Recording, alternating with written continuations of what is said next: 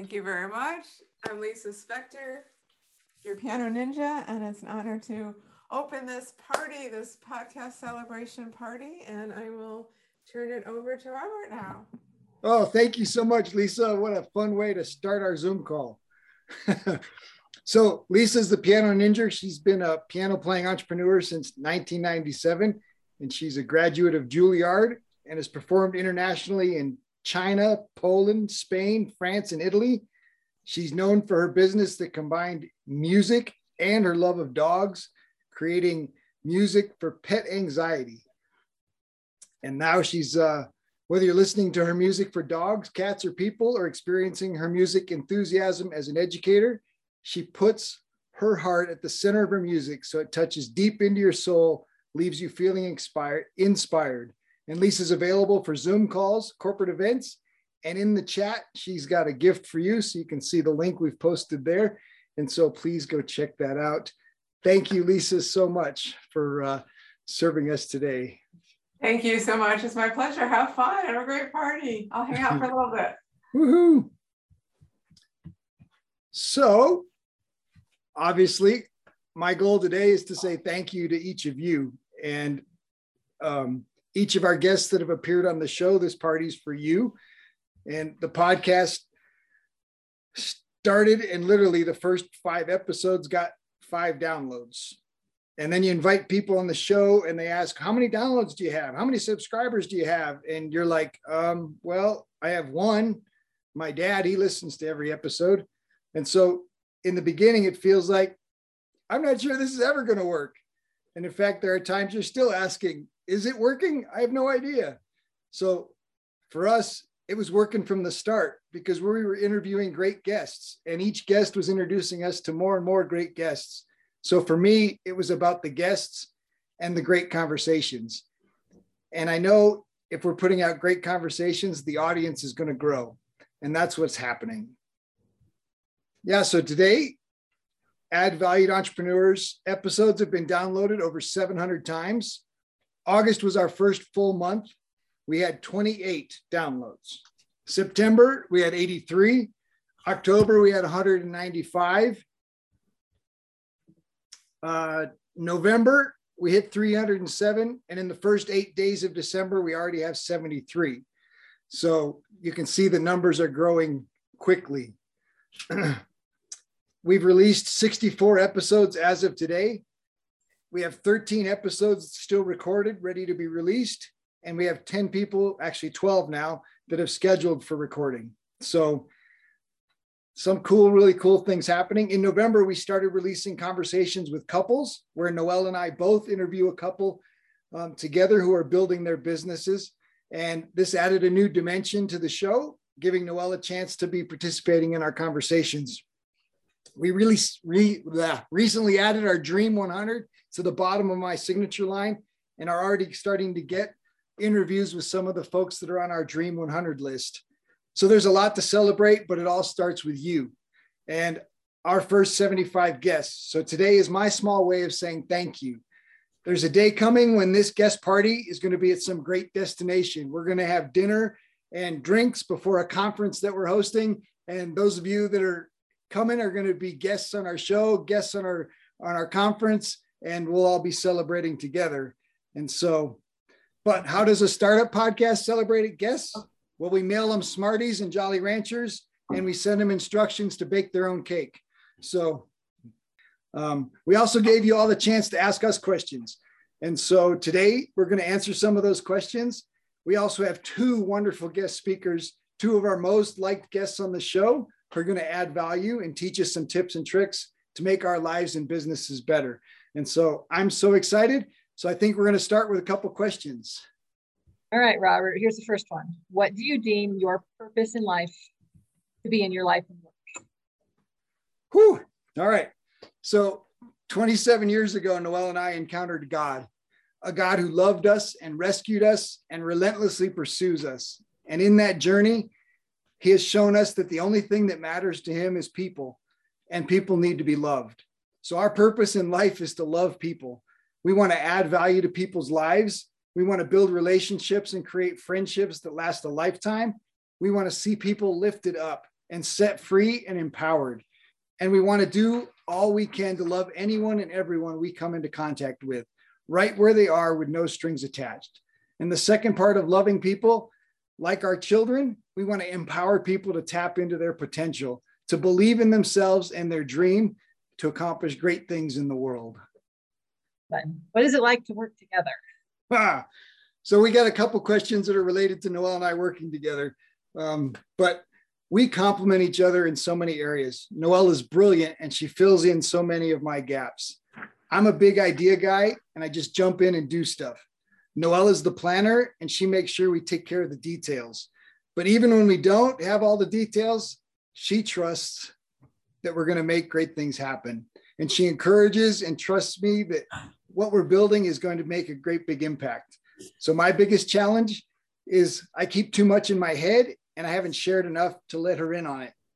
All that's going on up here. So sometimes she feels like the tail is trying to wag the dog, but I'm working on it.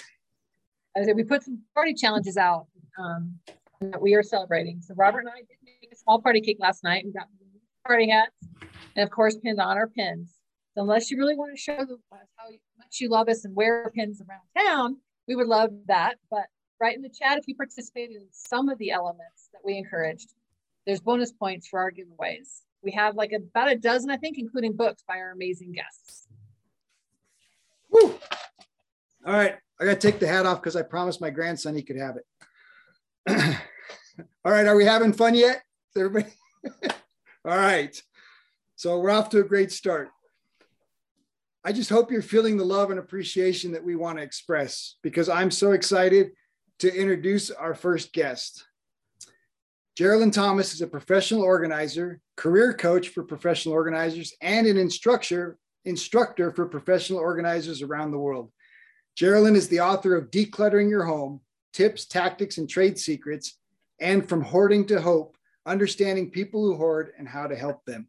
And of course, she was on A&E's Hoarders for four seasons. And so she's has a lot of great experience with a, with a great big network, but she's also amazing and encouraging. She was our 26th conversation. And when we got on the call, she said, I've listened to every episode and I just love the conversations you're having. That was so encouraging to me. And then she and I had a conversation a couple weeks later, and she really helped me make some improvements to try and gear questions towards actionable advice, in addition to the stories that we were sharing. It helped us to make improvements for the show, and I really appreciate her. And I know she's going to add a ton of value for you today. So, and also, if you have any questions, please write them in the chat, and we'll try to pass those on to Geraldine during the show so that we can answer those up when she's finished. So, without further ado, Geraldine. Hey everybody, welcome. I'm in Cary, North Carolina, wearing my pin, wore a sparkle top, a velvet blazer. I got into the whole party atmosphere tonight. So I'm so happy to see all of you. My topic tonight is the psychology of clutter. After the show, I received a few questions from people who listened, and um, I believe some of them were former guests. I'm not calling anyone out, but Robert and I chatted back and forth in email a few times, and I thought I would just do a very brief presentation on the psychology of clutter because that's really what's near and dear to my heart. Now, in order to um, participate, I'm going to ask everybody to be a little like Lisa and exercise your fingers, some manual dexterity by typing away in the chat box. So I'm going to start by giving you my definition of clutter. And as I say these things, I want you to just type in the first thing that comes to mind. And the first thing um, I want to tell you about clutter is that I use the word un. So there's four or five uns, un. So the first thing is things that are unloved. And this is where your job is to go into the chat box and think of something in your home, your office, your car, a nightstand drawer that is unloved. Anybody, anything. So, this could also include friends, acquaintances, and strangers in your life. So, think of your social media accounts if you'd really like to ditch some of those people in there. Okay, anything that's unused, so unloved and unused. And sometimes you have some things that are unused and unloved, and they're the same thing, but I don't encourage getting rid of these things. And my examples for this would be a toilet plunger. I don't love it and I it may have been a while since I've used it, but I'm certainly not going to get rid of it because when I need it, I want to know exactly where it is. Or maybe a snow shovel. And I know at least Jackie's in Canada, so she will never get rid of her snow shovel and she may love hers, but in North Carolina, I don't love it. So unused, unloved. And, you know, you could think about like a drawer full of markers, pens, and pencils. We all have our favorites, but for some reason, we don't let go of those other ones. Third thing is things that are unfinished. Anybody have any unfinished stuff around? Just go ahead and type that for me, please. And for this, I'd like to dedicate this unfinished stuff to all the crafters out there, if there are any. So drawers of unfinished knitting or scrapbook or paintings or any of that good stuff. House decor, I see. Jackie says everything in her craft, almost everything in her craft bin. I like that. Okay, and things that are unresolved. What is unresolved in your life that you're willing to chat in the chat box about? It could be conversations. Maybe someone owes you money and you're dreading it, but it's kind of mental clutter. It's st- sticking around in your mind. You're going to bring it up someday, but meanwhile, it's driving you crazy. Or maybe you Netflix cheated on your partner. Now, what that means is you're both watching the same show, and one of you, while the other one is away, steps ahead and starts watching more and more episodes. So that's what I call a Netflix cheat. So that's something a little unresolved, the conversation. So let's see. Okay, anybody got anything good going in there? Netflix cheating. Yeah, I'm keeping it PG, Robert, keeping it PG. It's only five o'clock on the East Coast, so we can't go there yet. All right. Next section, I'm going to move on to where does clutter come from? So this should be really nice and easy for most of you to participate in. Relatives, the number one source of unwanted clutter. Sometimes they give gifts that we don't want. Does anybody like me have an old elderly aunt that has taken to painting ceramics? I do. I have a King Neptune. I have cherub angels. I have all kinds of weird stuff. I don't love these. They feel a little bad letting go of them. Or what about photos, right? People send us photos. We're like, okay, your kids are cute, but my kids are cuter. So who's going to win that battle? Oh, I love everything going on here. Okay, um, another place clutter comes from is our coworkers. Now we know that this could mean email or jokes, or they just pop in and leave their stuff around your office. They forget to take it back. Techie stuff. Any techni techno people here?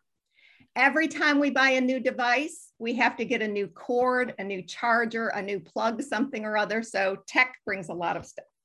Cosmetic companies gift us with a lot of junk that we will never use.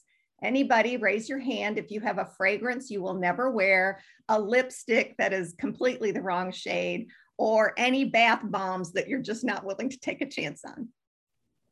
Okay, I see the chat is good, going along. And then the um, last thing I'll say for where does clutter come from are class reunions, conventions, and events, right? So sometimes we walk through these halls and we grab the squishy ball or the tote bag. How many of us really need another tote bag? Raise your hand if you do, because I've got a bunch of them I can send you. Drew wants tote bags. Okay, Drew, you're going to get them. Be careful. All right, and then let's chat for just a minute about how clutter makes us feel. I can't wait to see what starts coming up. Oh, somebody's got a Palm Pilot. Very nice. nice, nice. Okay, hopeful. How does clutter make us feel hopeful, you wonder? Well, raise your hand if you have some really dusty old exercise equipment. A Bowflex, the Gazelle, maybe a stair climber, or maybe you have clothes in the back of your closet that are two sizes too small, and you think to yourself, someday I'm going to get back in those. So that's kind of a hopeful feeling. Fearful, we hold on to things. If you can think of anything right now that you're holding on to just in case, or because you're scared that you will need it someday, go ahead and type what that thing is in the chat box for me, please. And then guilty this is probably the number one reason that people I work with hang on to things. They feel bad letting it go. And I just happen to work with a lot of really sentimental people. So they hung on to things because they just didn't have the heart to let it go. Or maybe they were given something years ago and they were worried that person would come over and notice that it's not out on display in their house. And then embarrassed. I don't know if anybody here knows what the word, the initials chaos stand for can't have anyone over syndrome. So if you're kind of the person who has what I call doorbell dread, the doorbell rings and you run for cover and think, I'm not home, I'm not home, don't answer the door because your house is kind of upside down all the time. Or maybe somebody, a relative wants to come spend the night now that the pandemic's cooling down, are our phones ringing a little bit? People want to come spend the night. And you're thinking, no way, because my guest room is a hot mess. So anybody can relate to any of those things? All right, I'm gonna quickly move on because I know we have another speaker about the benefits of getting organized. What, how do you feel? What are the benefits when you feel like you have taken control of your inbox, your photos, your contacts, the physical stuff in your office or home? Relief, yep, that's good relieved, relieved, accomplished, organized, and relieved. We seem to have a big crowd going for relief here. it does feel relieved, right? So it also kind of brings the benefit of giving you more space in your home. And hopefully you're not going to fill those spaces up just the minute, the minute after you get them emptied out. Um, I also think um, being organized can help save you money, right? So you don't have to buy duplicates. You know, I always tell this story about these people who have 30 things to catch up or the towels for washing their car or whatever it is because they can't find what they need when they need it. So they go buy another one and think someday I'll find it, but right now I need this thing right now. So um, you also pay your bills on time. And I know most of us are probably, I, would be curious, how many of you pay electronically now um, with an auto pay service? Okay, right. And then for some of you, you want to be a good role model for those you live with. And it could be children or maybe even a coworker. Maybe you're leading a team and you're supposed to set a great example. But I think overall, as most of you expressed, being organized brings a sense of relief and less stress means you sleep better, you breathe better, and overall, you're just generally a happier person. So, a few organizing tips, and this is what some of the people contacted me about. They wanted some specifics. So, I always say start with the psychology of it, figure out what you're hanging on to and why, and where that stuff is coming from, and what's the worst thing that will happen if you let go of it. And then from there, I would say one system is to pull everything out. So let's say you're doing your junk drawer. That's a small, manageable, hopefully not too large of a project, but can be done in a day, in an hour, in 10 minutes. But um, I think it's best to pull everything out so that you can see everything put together and then edit, meaning get rid of the stuff that you don't love, categorize. So, you know, how many black markers do you really need? How many favorite pens can one person have? Then contain. So, figure out a container, how you're going to store the things, and then maintain. So, the, the system for everything that we talk about, pretty much, at least in my organizing world, is edit, categorize, contain, and maintain. Then another system that I like to use, I stole from Monticello. I was talking to the people. Monticello is Thomas Jefferson's home in Virginia, in case you don't know that. And I was talking to the people that clean Monticello. And as you can imagine, there must be a system in place. There's lots of little doodads. Thomas Jefferson was a really curious person. And they told me that they start at the door and they work from in a clockwise position. And I always thought that was a great thing to share with my clients. So if you're in a room, start from the bottom, I mean, excuse me, from the top to the bottom and work your way around clockwise. So that's a nice system. If I'm cleaning something like a closet or a refrigerator, my method, and there's a lot of ways to do this. I don't have the answer to everything, but this is what works for me, and my clients seem to approve. So I like let's say it's the refrigerator, I would act like that's a book. I start in the upper left hand corner, top, and I work my way left to right, shelf by shelf. Again, I'm going to use that same process of edit, contain, excuse me, edit, categorize, contain, and maintain. So look for things that are expired, look for things that look kind of moldy and mildewy, pitch them, start fresh, make a shopping list, and contain things. And then um, again, this is going to be an individual um, way to approach things, but I'm a big rocks first type of person. When what I mean by that is I do my best work in the morning very early. And I know as the day goes on, I lose steam and I don't make decisions. I'm not as quick at decision making and I become fatigued. So I like to take my hardest tasks first when I first wake up and I know that I'm good for about 90 minutes. And I think that's an average time for a lot of people to stay focused on something without becoming distracted or bored. Now, if you're not that type of person, if you know that you're a late night owl or you come, you know, you get your second wind after lunch, work with what works best for you. Again, no right way to do it. So cross the smaller tasks off your list first thing in the morning, perhaps. And then um, I guess I'll wrap up on this note is do not start with the sentimental stuff if you're a sentimental person. That seems to be the trickiest for all people is to look at things that have been left to you or that remind you of something really special. I think save those things for later and it's kind of like you build up steam. Once you're in motion, you tend to stay in motion. So that would be my tip is save the sentimental stuff for last, do the easier stuff first. And with that, I'll break and ask for how's my time on that, Robert? And are, if there are any questions. Thanks, Drew. Thanks, Jackie. Thanks, guys.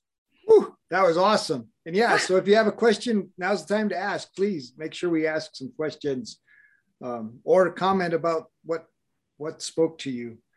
That was outstanding. Can't Drew, believe you. Go ahead. Is that a question? Yep, unmute. More of a statement. Thanks, thanks for uh, having me, by the way, Robert. But more of a statement uh, than a question. I didn't realize I had a problem until now. Thank you for that. Um, secondly, uh, now I want to learn how to play the piano. I'm learning all kinds of things by joining in here. Um, but yeah, no, everything that you said hit home, and I'm going, man, that's me on everything. And Robert mentioned in the chat as well to me, being like, well, if you throw it out, because I said, if you can't see it, you don't know you had it, then you can get rid of it.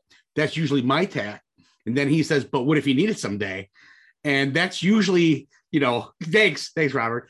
Uh, but that's usually what happens. You know, I'm a computer guy, have a bunch of computers, all these cables. My wife forces me to get rid of it. I get rid of it. Some of it I and she doesn't know.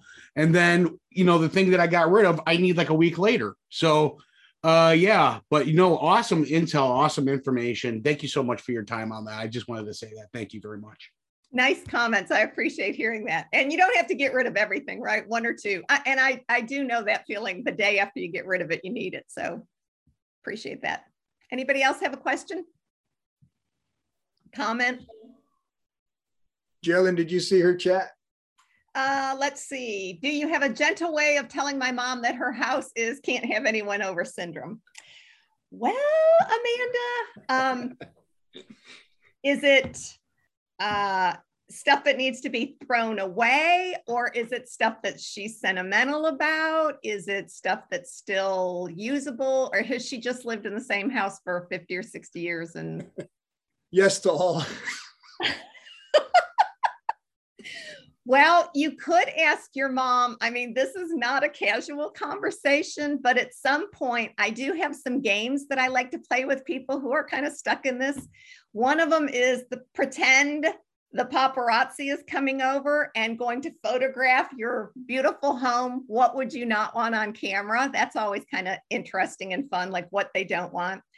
On a more serious note, you could at some point, this is not a holiday conversation, but just say, you know, what don't you want me to have to deal with? You know, if she's got, and again, I don't know you or your mom, but I know what I typically find in people's homes that have lived in their homes for 40, 50, 60 years is three or four sets of china, right? That they never use because they want it to go in the dishwasher and they want the ease of use, but they hang on to it.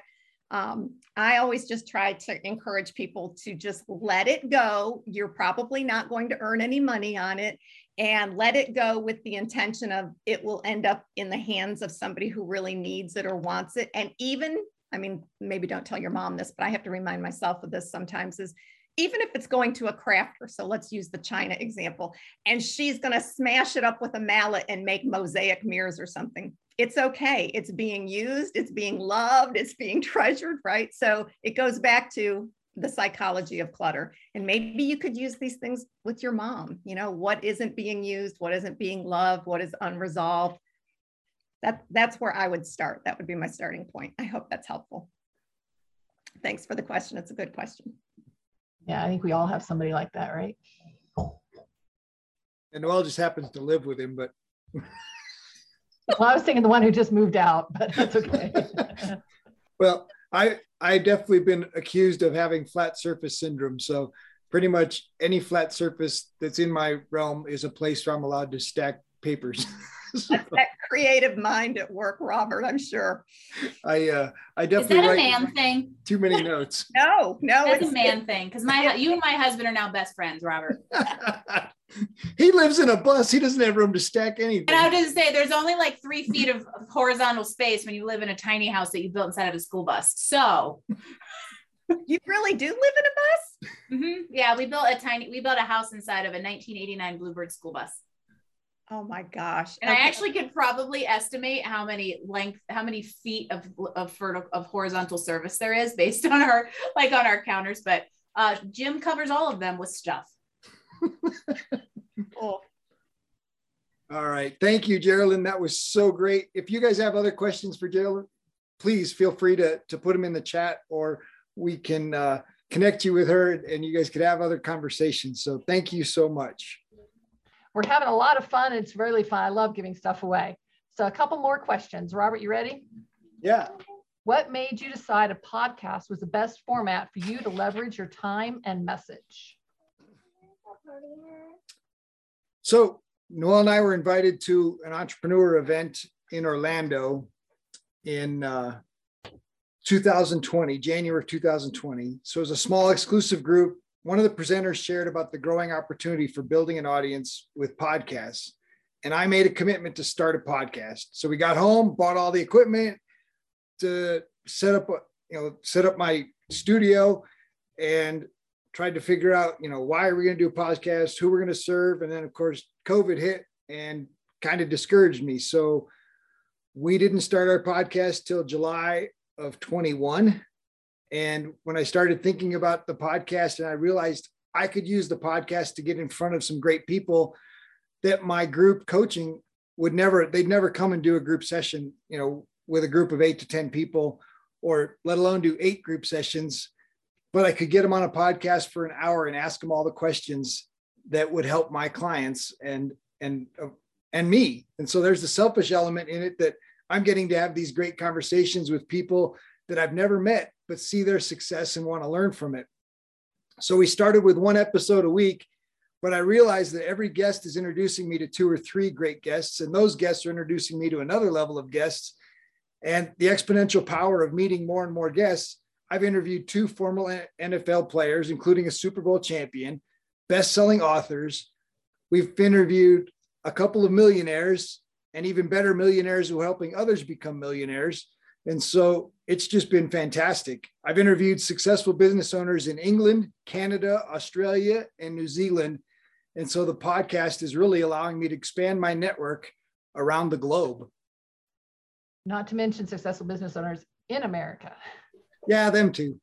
so, next, what's the best thing you've learned so far? Well, that's a great question. So, my first reaction to this was I just love what I do and the podcast continues to bring confirmation of my beliefs and strategies for helping my clients every day. And and of course i've learned a new take or new idea but for the most part i've received confirmation that i have a good foundation for helping people draw out their purpose grow in their character and most importantly develop their mindset to get that job done. And that excites me. And so that's why every interview excites me. And the value that our guests have brought to our clients and brought to our audience is is just amazing to me. All right, next one. So quite an accomplishment to hit the 75 episode mark. What has been the secret to your success? so this is where we're learning, right? Consistency, consistency, consistency. I think is the biggest thing. The growth is happening because we're being consistent. We're putting out four episodes a week.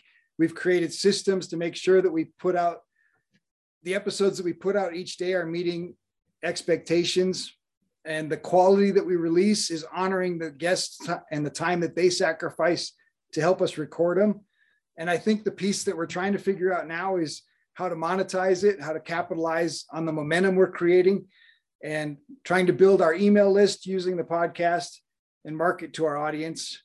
And then of course we have to create partnerships alliances and use these relationships um, that we have with our guests to create opportunities for better serving people together. And so those are some of the things that we're working to figure out.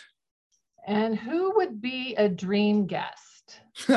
so about 50 episodes in, I created a Dream 100 and actually has more than 100 people on it. But now that's on the footer of my email when I send out an email.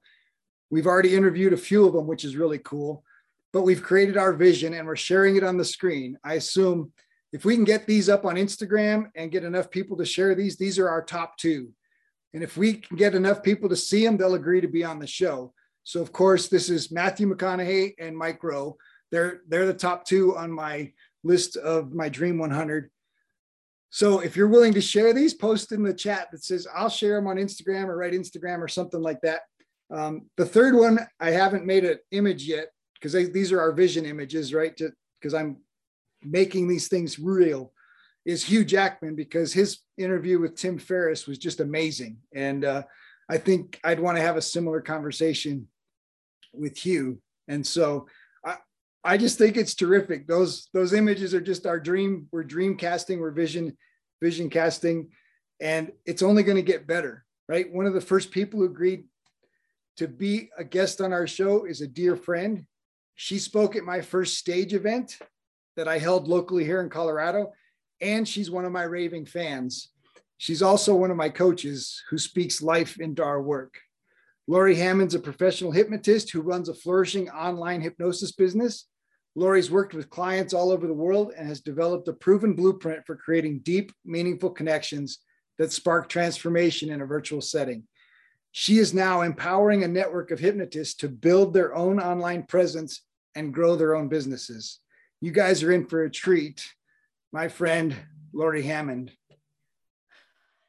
Thank you so much, Robert. I am so grateful and I'm I'm so honored to be here with you all. Geraldine, that was a spectacular presentation and I took away so much from it. So thank you. Thank you for that.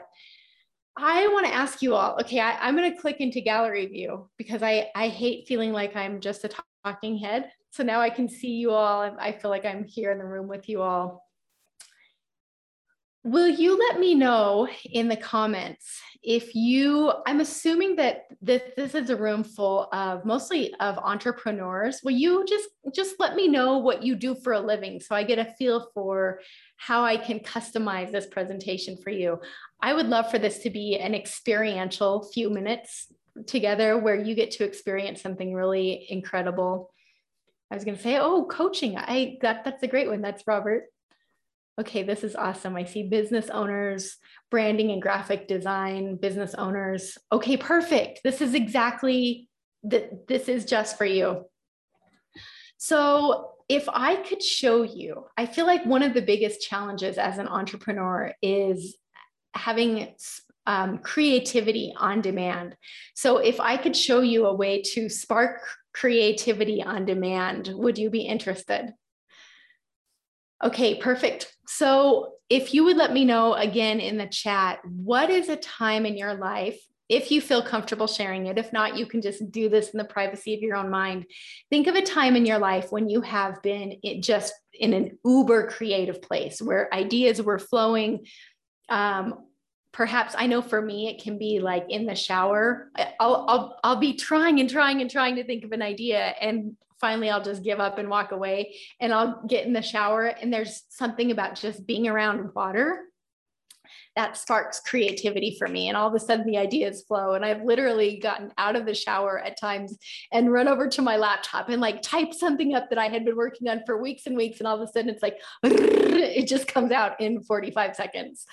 So, okay, I see some on a hike and the on a walk in the mountains standing up looking at a blank whiteboard. That is awesome amanda. I'm impressed by that. That to me that's when the ideas are like oh it just it feels so you know it, it's like I just need one little spark to keep it going. So knowing that you can look at a blank whiteboard and have creative ideas is really amazing.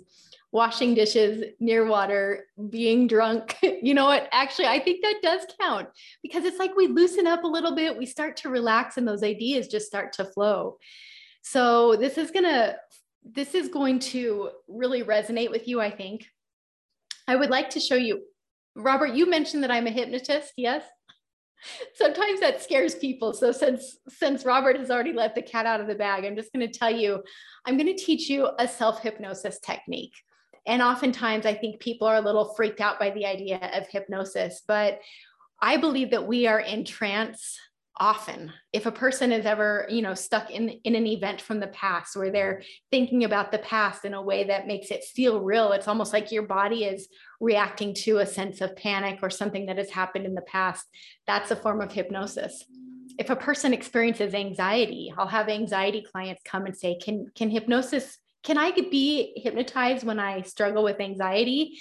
And I tell them, you are already a pro at anxiety because anxiety is thinking about something that hasn't happened yet and making it so vivid in your mind that your body reacts to it by you know by sending these feelings of tension or panic or um, rapid breathing.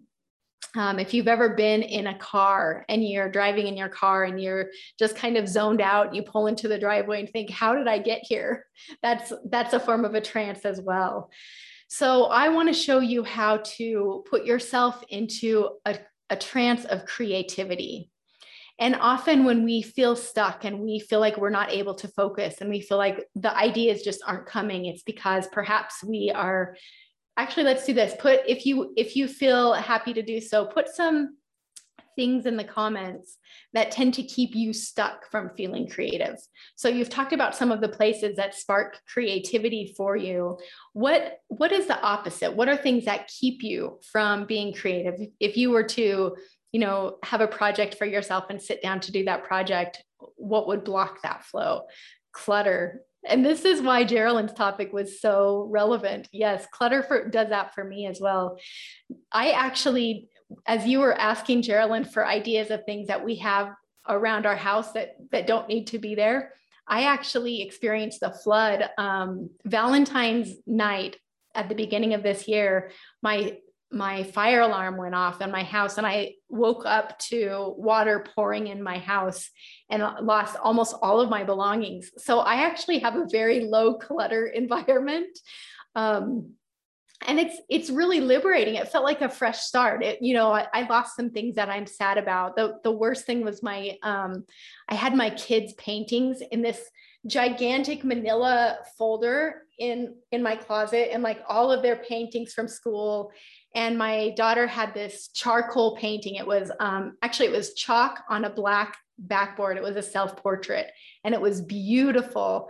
And after my flood, I went and I pulled that out and it was completely, it was just all black. The chalk had been completely um, washed away. So that's just a little side note. Okay, I see some more other responsibilities. That's a big one, Jackie. Yes. Kids, hunger, overwhelm, interruptions, fatigue, complacency. These are so good. Have to have to jump on a business call. I don't think that that's a reason. I think that's a statement. so, although that could be a reason we would struggle with creativity, I notice for me personally, it's there's often some kind of an internal dialogue going on that's keeping me from from flo- being in the flow and being creative and that could have to do with any of these things that you all are talking about oftentimes there's also an inner dialogue that says I'm not very creative. I'm not good at this. And I believe that that is a powerful form of self hypnosis in and of itself. Marie Forleo says the most powerful words in the universe are the words you say to yourself. So I invite you to think about the things that the declarations that you make about yourself think of them as a form of self hypnosis and be really careful what you say about yourself. I invite you just to say empowering things. And if you can't believe that you are creative, you can just try on the thought of, what if I am creative? What if I what if I could be creative just for a few moments? So, I would like to walk you through this self hypnosis protocol and by doing this with me right now and I promise I'm not to I'm not to control your mind and make you do anything that you don't want to do. It's just to be a really deeply peaceful relaxing time by playing along with me now, if you feel comfortable doing so, this is going to teach you how to do this on your own in the future. And it will take me just a few minutes to guide you through this, but we're going to create an anchor. It's called an anchor that allows you to then do a specific motion just to bring your hands to your heart and experience instant creativity from now on to just spark that feeling of creativity. So if you would just bring your hands to your heart with me right now.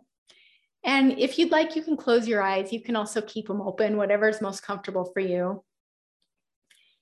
And just notice the sensation of your hands against your chest. Notice the rhythm of your breathing,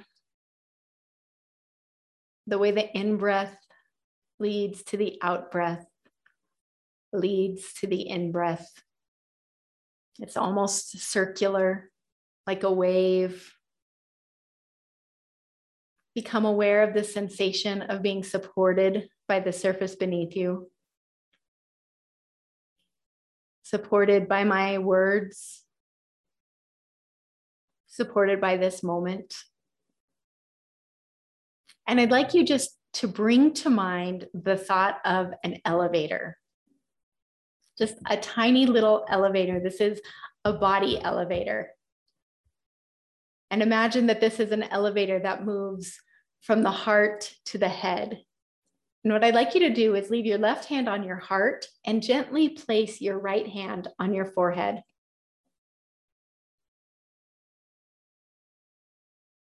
And just notice from this place how you're feeling. Are you feeling any frustrations? Are you feeling any of those things that you mentioned complacency, fatigue, hunger, overwhelm?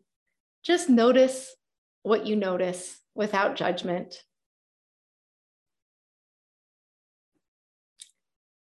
And as you calmly breathe in and out and think about that elevator, I want you just to imagine that that elevator is moving from your heart to your head and then back to your heart. With every in breath, the elevator moves up from your heart to your head. And on the out breath, it moves down from your head to your heart. And just imagine this little body elevator moving up and down, calm, easy movement. And some people who enjoy working with colors might imagine on the in breath a specific color that represents heart energy moving up into the head. And as you exhale, imagine a specific color that represents thinking moving down into the heart. And after a few elevator rides, you realize that you're getting the head and the heart in touch with one another. It's as if you're beginning to feel thinking and think feeling, learning to think with your heart and feel with your head. And that can provide so much harmony in thinking, in feeling, and acting.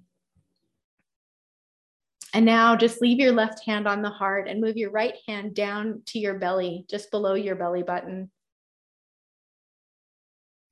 That hand now touching the belly, it's touching the area of old emotions and also the area of your vitality, your pure spirit, childlike playfulness and creativity, intuition, and a knowingness that reveals the answer you need in every situation.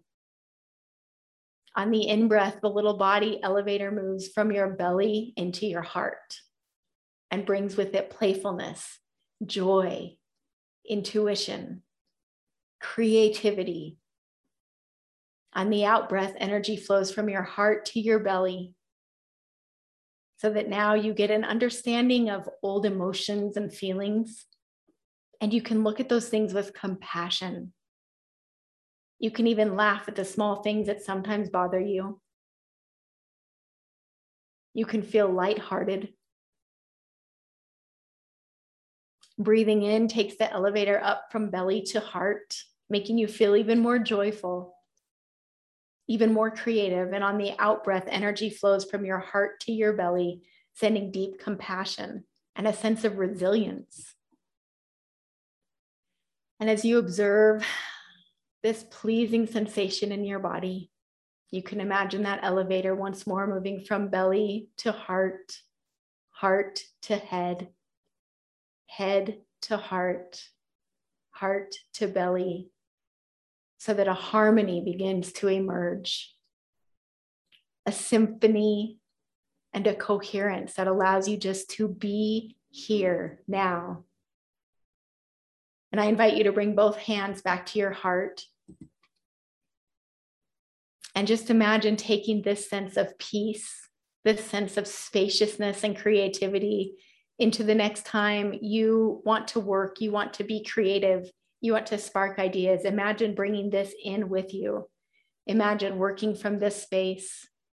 Imagine those creative ideas flowing and mentally rehearse bringing your hands to your heart anytime you want to feel creative and just allowing that little body elevator to create coherence, to create harmony, to create unity between the thinking and the feeling and the intuiting parts of the body.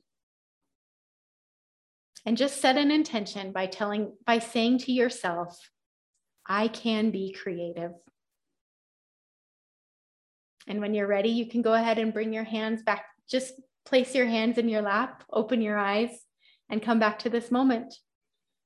And that's all there is to it. In fact, this works so well that you can even think about, you can just imagine that elevator anytime you want to spark creativity, and you'll notice the ideas beginning to flow. And another practical idea don't wait for the ideas start writing, start typing, start crafting, stand in front of that whiteboard that Amanda was talking about and just get your dry erase marker and and start moving your hand.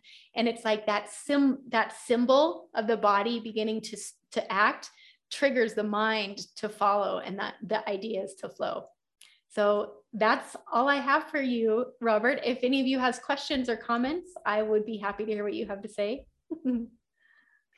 Hey, I, I just wanted to uh, say thank you. That that was amazing. Could just feel just being able to tap back into that energy. So thank you so much. I really enjoyed it. Thank you, Joanne. Thank you. Yeah. You're in a beautiful space too. I love that art behind you. Thank you. I'm in a co-working space right now. So Oh, awesome. I'm the although the I'm the only one here, so co-working alone. Ahead, Drew. Hey, uh, I just wanted to say, um, uh, now that I feel like I got 20 minutes worth of rest, that was awesome. Um, you know, coming from a guy and and you mentioned, um, you know, anxiety, things from our our being used to it uh, as a child, suffer from severe anxiety, um, and both of my kids suffer from anxiety, and one is OCD and OCPD. Um, so the challenges in our house, you can imagine, um, are are challenges nonetheless. But I, I'm definitely going to utilize this technique a little bit with my youngest. Uh, so I do appreciate that. Thank you so much. Yes, you're so welcome. Thank you. I I think kids really love this this um, visualizing stuff, the energy, and it's interesting because I think when we tap into creative imagination and just think about things like elevators, it actually sparks the childlike part of us, which is more creative and which is able to heal and let go of that anxiety. Robert and Drew, do you care if I sh- if I share just a really quick, fun, simple breathing technique that can help a great deal with anxiety?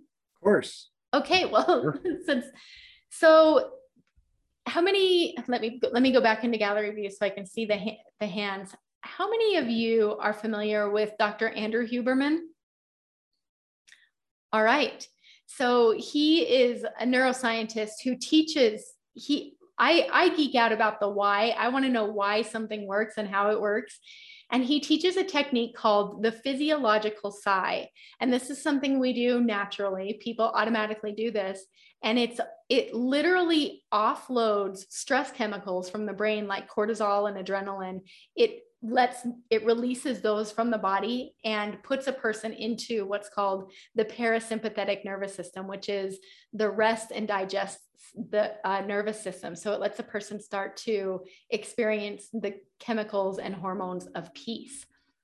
So, have you ever yourself or witnessed someone else crying really hard, like they're just inconsolable and they go, or maybe you've seen like the family, the family dog, like when it's getting ready to fall asleep. So I I have um, little grandbabies. My my youngest grandbaby is six months old, and the other day I was holding her, and as she was starting to fall asleep, she did the same. She went, and I said she just did a physiological sigh.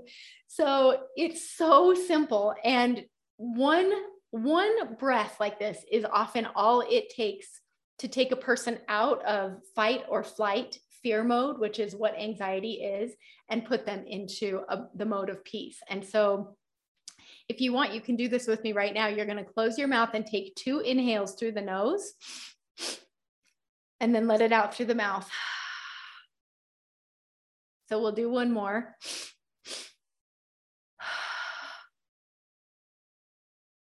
And Dr. Huberman says that it like three is the max you need. Usually one is sufficient. Notice how your body responds. Some people enjoy it more than others. I've taught this to some people and they say, I don't like this. This doesn't feel good. So listen to your body, but this can be a really powerful way. And Drew, that might be something you can share with your kids that will really help them as an anxiety shut off switch. So that that's all for me. Thank you. Awesome. Thank you so much. I'm more definitely going to use. I'm going to use that for myself, like it's a drug for crying out loud. Yeah, it is. It is Um, awesome. It's like instant absolutely. peace. Yeah. Thank you. Yeah. Lori, thank you. As always, inspiring and encouraging. When when Lori and I first met, it was a business networking breakfast, and it was the first business event that I'd been to that someone said, "I'm a professional hypnotist," and so I was intrigued and curious. Two of my mentors had studied hypnosis and, of course, NLP, and NLP and hypnosis have a lot of overlap. And so I wanted to learn more about what Lori did. And at the time, her focus was weight loss, And of course, that's not an issue for me. And so we we didn't have an alignment there, but I knew there was something about her that just really impressed me. And over the last couple years, she shifted from her specialty in weight loss to actually helping coaching hypnotists into building their own businesses. And so it's been amazing to watch her help people with their self-belief and their marketing and their Facebook audience building and just just all the ways that she's loving on on her audience and making a huge impact in so many people's lives who are impacting people. And so I'm a huge fan, a huge supporter, and will continue speaking into the fact that Lori and I will be sharing stages to large audiences together. And uh, when when we're allowed to get in rooms with more than five people, will uh, those things will start coming back. And so I'm excited about that. All right, we got a couple more questions. Let's uh, answer these questions. This one's going to be for Noel, um, just so you guys can test me since I answered the others. So, what do you attribute your success in running a business and maintaining a solid marriage at the same time? So there's a lot to this one, but what come to, came to mind first was open communication and lots of travel. I love being on the road, but we're empty nesters now. And as Robert has said it uh, before, we have successfully released two humans into the wild. Um, we are enjoying focusing on each other and how to help others experience success in their lives and in their relationships. We both recognize that we're better together. We tag team when we're frustrated. Neither of us wants to do life alone. And when one of us is just done or fed up, the other one's still going. Hmm. Obviously, a big part of our success has been our commitment to the journey, our mission. We're committed to our partnership and mission together. And it is her and I together against the world. And our relationship is built on that same premise as our company to encourage one another and build each other up. Our job or role in our relationship is to make each other better. And that only happens when you focus on the journey.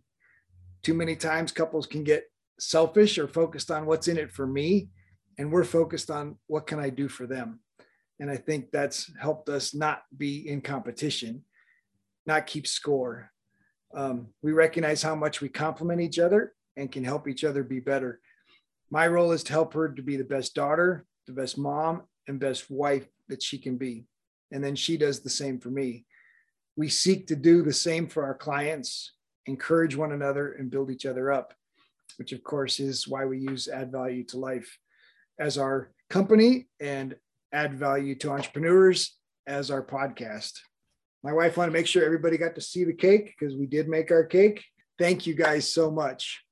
It was nice meeting all of you. Congratulations. Congrats. Thank you so much. This was Yeah, fun. thank you, everybody.